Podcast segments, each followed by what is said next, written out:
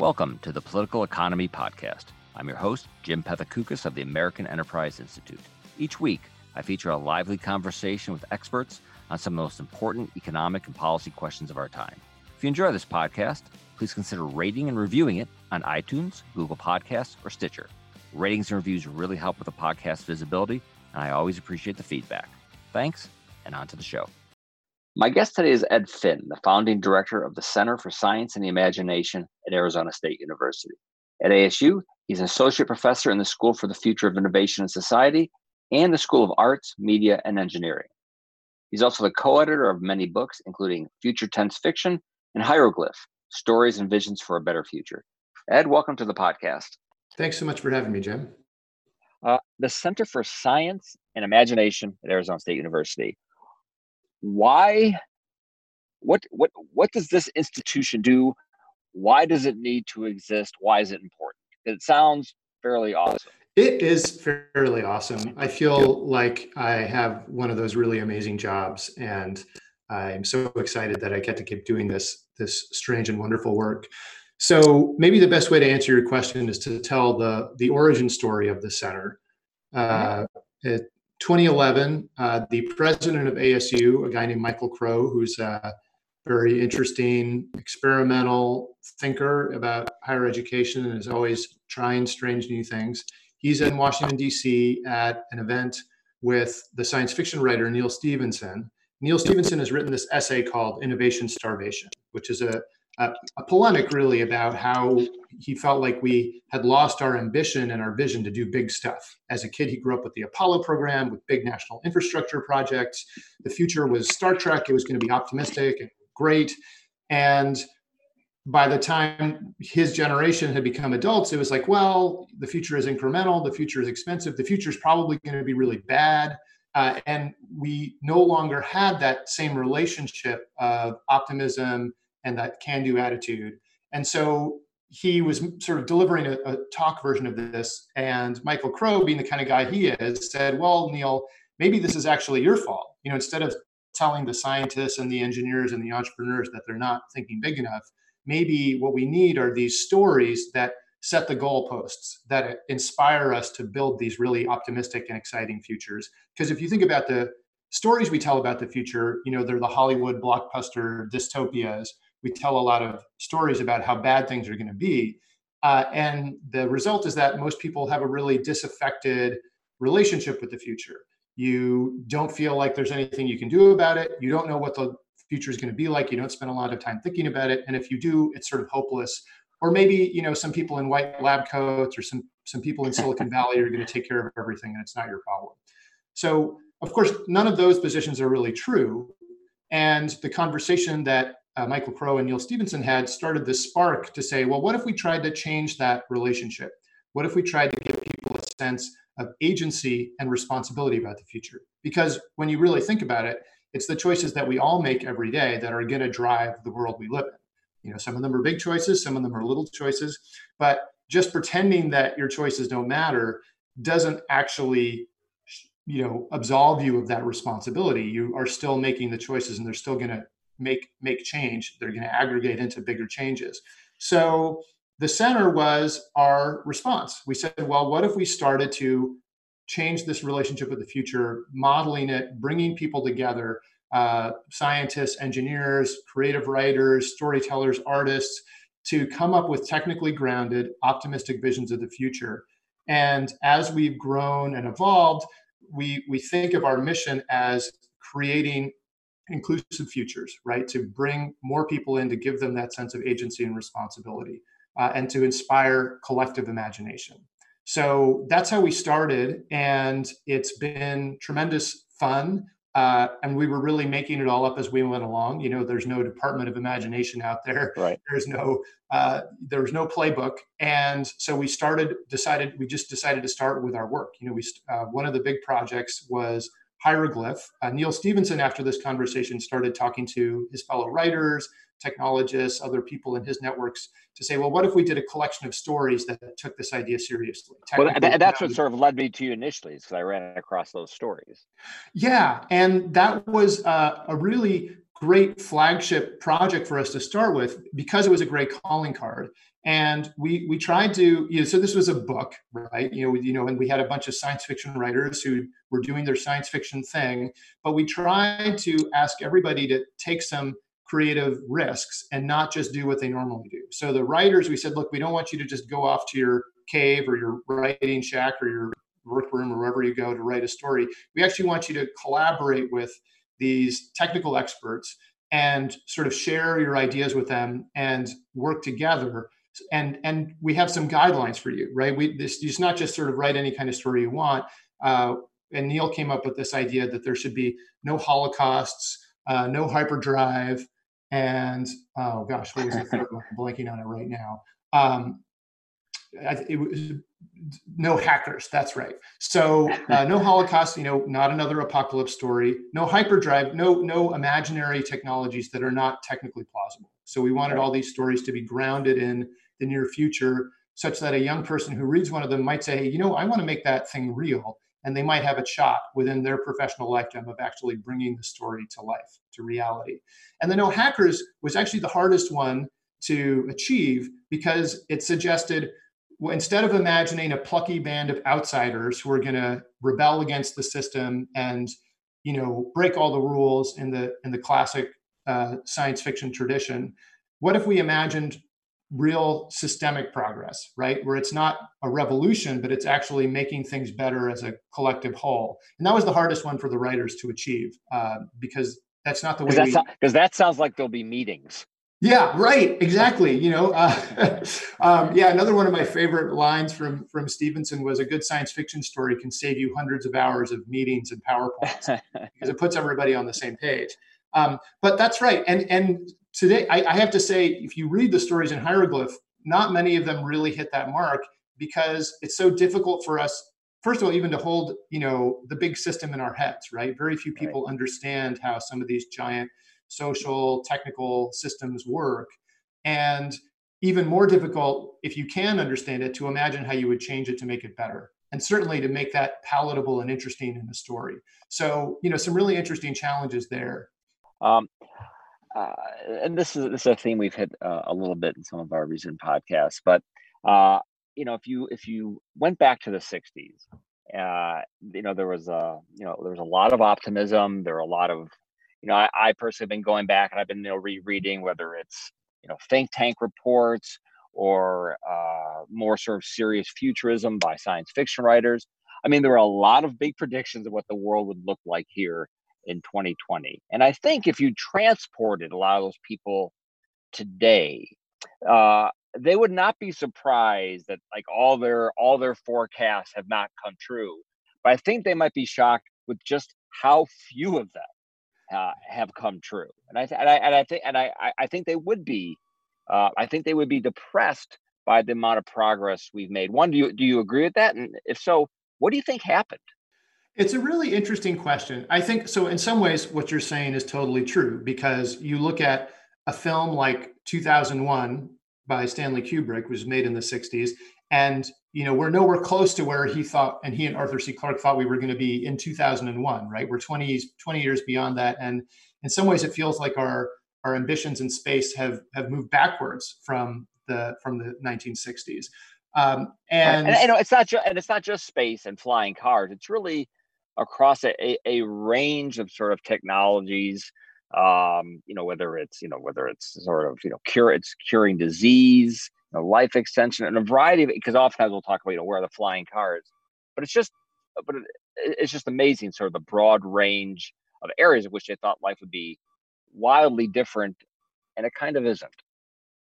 Yeah, and so I think there's a lesson here, which is that uh, the past never goes away, and everything that we make in the future is just another layer. Just like if you if you look at a city, you know, any city that's been around for more than 100 years has these archaeological layers to it and they're all still in use. You know the ancient roman arch is is right next to the starbucks and they're all sure. being you know activated at the same time. It's very difficult to actually erase the past. The past has a way of coming back to haunt us.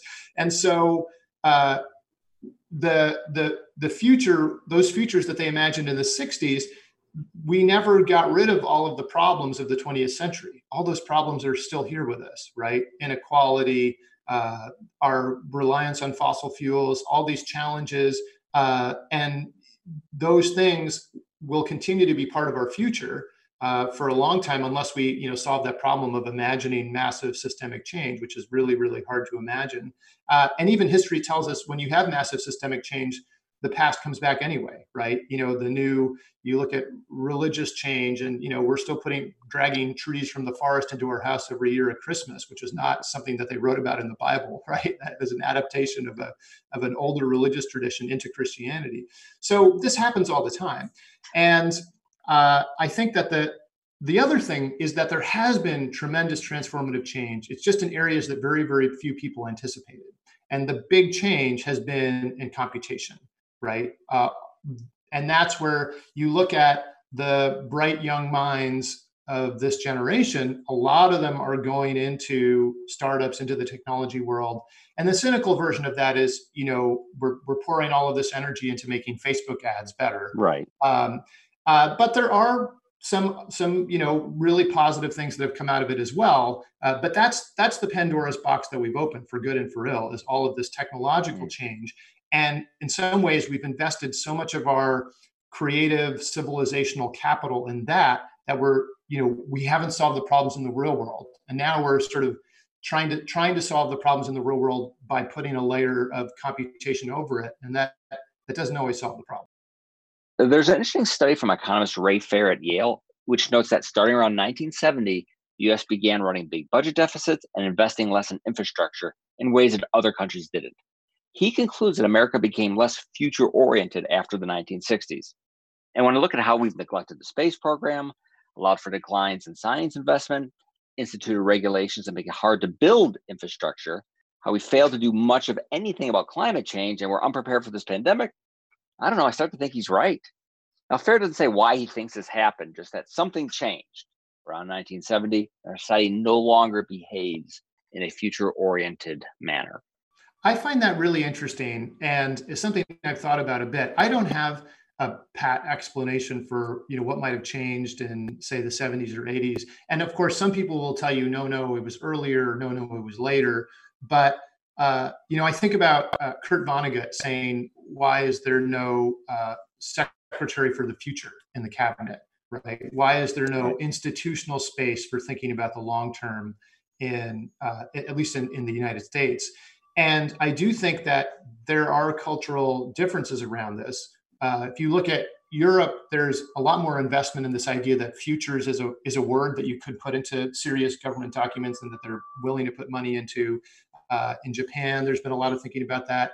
Uh, China is a, a, country that tends to think in long, long term, you know, decades long terms. And for whatever reason, we aren't doing that right now in the United States. And I agree with you that it's it's not really part of our uh, cultural DNA. And, and I think it needs to be. I think about this in terms of imagination, and we need to create more space for imagination uh, because imagination is is what you need. It's the ignition system for all this stuff that we we know we care about. You know, innovation, creativity. Um, it's imagination is what allows us to avoid failures of imagination, right? Like we we knew the playbook. We knew exactly how this pandemic was going to roll out from hundreds of expert studies and war games and movies and and, and books, and yet somehow we couldn't we couldn't put the pieces together, right? We couldn't anticipate effectively what to do and to take decisive action at the right times. Um, but imagination is also the ignition system for empathy and caring about other people. And I've been interested in the pandemic to see how suddenly, maybe for the first time, millions of people are making these choices on behalf of strangers, you know, changing their behavior so that maybe somebody else doesn't get sick. So we need to foster imagination, especially in young people, uh, you know, we celebrated in little kids and then we pounded it out of everybody through formal education. And then when they're grown-ups, we say, well, why aren't you more like Steve Jobs? Why aren't you more like Margaret Atwood right. or Neal Stephenson? Right. So we have this um, very uh, contradictory relationship with this uh, with this capacity, but I think it's it's one that everybody has. And if we're going to survive the 21st century, not you know as a as a species, as a nation, as communities, uh, we need to build that capacity up and make sure everybody feels empowered to imagine their own futures. Yeah, this reminds me of Edmund Phelps' book, Mass Flourishing, where he ends on the same issue. Are we teaching kids to have a sense of discovery and curiosity? And I'm not sure he had great solutions, though he felt maybe kids should read more swashbuckling adventures like he did when he was a kid. So, how do we instill this sense of wonder and curiosity and also risk taking? I'm already concerned that the pandemic will make us a more risk averse society and decrease the rate of, say, company creation and geographic mobility. So, how do we make sure that we're still a risk taking, imaginative society? So, that's a great question. And, and, honestly, that is my next five years is thinking through what do we do about this imagination deficit? And this is something that you'll see economists and philosophers talking about. You'll see people active in the Black Lives Black Lives Matter movement talking about, you know, everybody's interested in this question of what imagination is and how do we use it to make the world better. Um, but there are a few things I can say now. Another thing that's really key to that, that imagination does for us is resilience. Imagination is part of what makes amazing human beings carry on in the face of impossible odds and inspire other people to follow them. If you think about somebody like Martin Luther King or Mahatma Gandhi, they were inspirational uh, you know, uh, users of imagination, right? And they could motivate themselves and others to do seemingly impossible things. How do you teach that? Well, you have to first create that space where people can fail, right? People feel comfortable failing, and the stakes of failure are uh, are not catastrophic and not traumatic, right? And so, in terms of the you could call it the risk economy, I think we need to think about how how risk is already allocated. Because you think about you know the the kid from uh, a, an affluent family who goes to college and takes takes a risk on doing some crazy thing or you know does a mark zuckerberg drops out of college. The risk that that kid takes is ultimately a safer risk than if so, somebody who you know grew up in poverty and is on some kind of a scholarship and got into college. You know if they take that risk it's a different risk profile so we need to think about how we create the, you know, the I don't know what the right metaphor here is, like the wrestling mat, so that people, or you know, the gymnastics mat, so that people can take these leaps, and if they don't time it right, they don't break their necks. Uh, and that's a really tricky question. And then the other piece that I'd say in terms of education is we have to remember that imagination is not about individuals, it's also about collectives that people imagine together. And if you think about all of the great inventors and researchers and innovators that we celebrate, you know, there's a myth that we build up around them that they do this all as individuals, but it's always a team effort. And the ideas circulate and great things, calculus, sonar, you know, they get invented multiple times by multiple people because there's a kind of gestalt and a dialogue. Of ideas circulate by the way, ideas circulate between science fiction and science as well. But we need to foster that and think about how we support groups and communities in doing imagination and working with one another. And, and, and to, to be clear, if I understand what you're saying, uh, you know, on this issue, sort of, you know, have we become, you know, less future oriented, more pessimistic? And it's very, and one thing when people discuss this topic, they'll do just what we did earlier, which, you know, they'll point to some of these, you know, kind of optimistic uh, movies, you know, or books from the 60s. And then all of a sudden in the 70s, you started getting all these dystopian things, whether it's uh, uh, Soylent Green, you know, you, have, you know, Planet of the Apes movies. Uh, you know, there, there's a bunch of it. Even and even though you'll still see some positive movies, most movies are fairly negative about uh, about the future. So that kind of, I, so you can view that as sort of a reflection, I guess, of our attitude. But you think that, but you think that it's also important that that as far as having that kind of Im- an image of how it all works out, you know, to the better. Not perfect, but that we have some sort of image about where we're going, so that when we so when we talk about the need for technological progress, it's not just because we want a bunch of great gadgets that that it's kind of connected to some sort of larger purpose that will make our lives better other than just having better phones on our cameras. Absolutely. So I like to think about this as thoughtful optimism. The work we do at the center is not about uh, magical rainbows and unicorns thinking where everything is just going to be great. Uh, the work that we do is to try to imagine positive futures that still have their problems and their flaws, right? The, the past comes into these futures, and it's not like everybody is happy all the time because that makes for really boring stories. Um, there are real problems and real conflicts, but there's this idea that if we think about the future, we can change it for the better. If we explore the full possibility space, and that's the thoughtfulness part. Um, and we might not all agree, right, on what that better future looks like. And that's why this exercise is so important. We need to have the stories to explore these possibilities and have some of these debates about what we really want. Because ultimately, every conversation about the future is also a conversation about the present and the past, right? They're connected. And we're always projecting the things we know about what's happening now and what has happened into these dreams, these visions of what we'd like to happen. So I think the exercise is really important. And if the only stories you tell are the dark ones, then you're sending this message that the the, the, the better future is inaccessible or impossible or not important, right? Um, and the dystopias are important too. You know, I, I 1984 is an incredibly important book. Mm-hmm. There are many very important dystopias, and those warnings are valuable, and we need to hang on to them. But we have lots of those stories, and we tend to repeat them over and over again. And we don't have as nearly as many of those optimistic narratives that say, "Well, here's something we could be working towards." So to wrap up, what story do you tell yourself that isn't about an apocalypse or a dystopian wasteland, and also isn't something so far in the future like the singularity that it's incomprehensible? What are the stories you think about that are optimistic, forward thinking, and still relatable to people today and how we imagine tomorrow?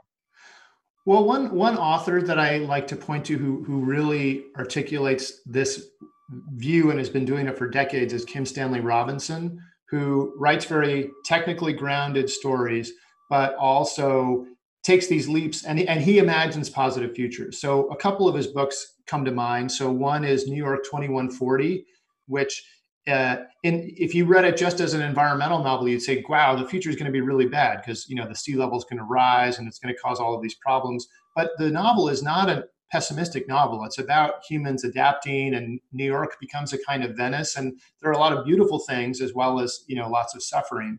Uh, so I really like that. And another one of his books, 2312, is set farther in the future and imagines humans occupying the solar system and building a real kind of solar system level civilization and economy.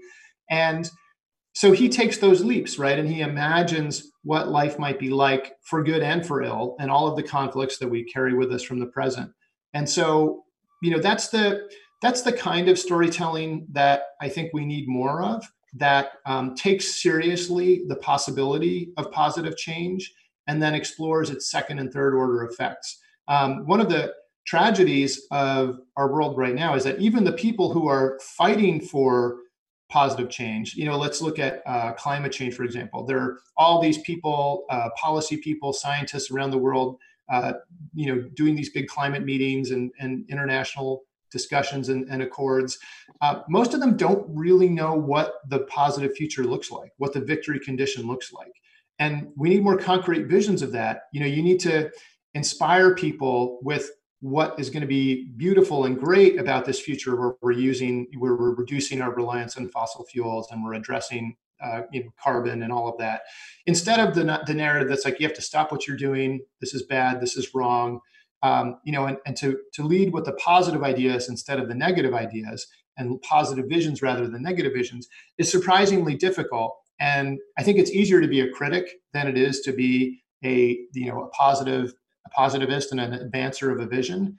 Um, and so you again, it's about creating that that safety net, that safe space for people to be willing to take those risks and to say, you know, it's okay to to do this and it's okay to be wrong. You know you might and this is why so few science fiction writers write near future fiction because you know in five years your book is going to be proven completely wrong right? Uh, so very few right then people then people mock you as this like the uh, the writers and these forecasts from the 60s who rather than predicting uber or lyft they predicted we'd be chauffeured to airports by like uh, enhanced enhanced orangutans or something Right, and, and, and honestly, that's just as ridiculous as the people who um, you know spend a lot of time celebrating science fiction writers for being oracles and seers because it's it's the same thing. It's it's really not the point of science fiction. They weren't trying to predict the future. Um, they're trying to do this extrapolating and uh, exploring the possibility space. And it's more important to think about the things that might happen rather than to try to place your bets on you know one particular thing happening. My guest today has been Ed Finn. Ed, thanks for coming on the podcast. Thanks so much for having me.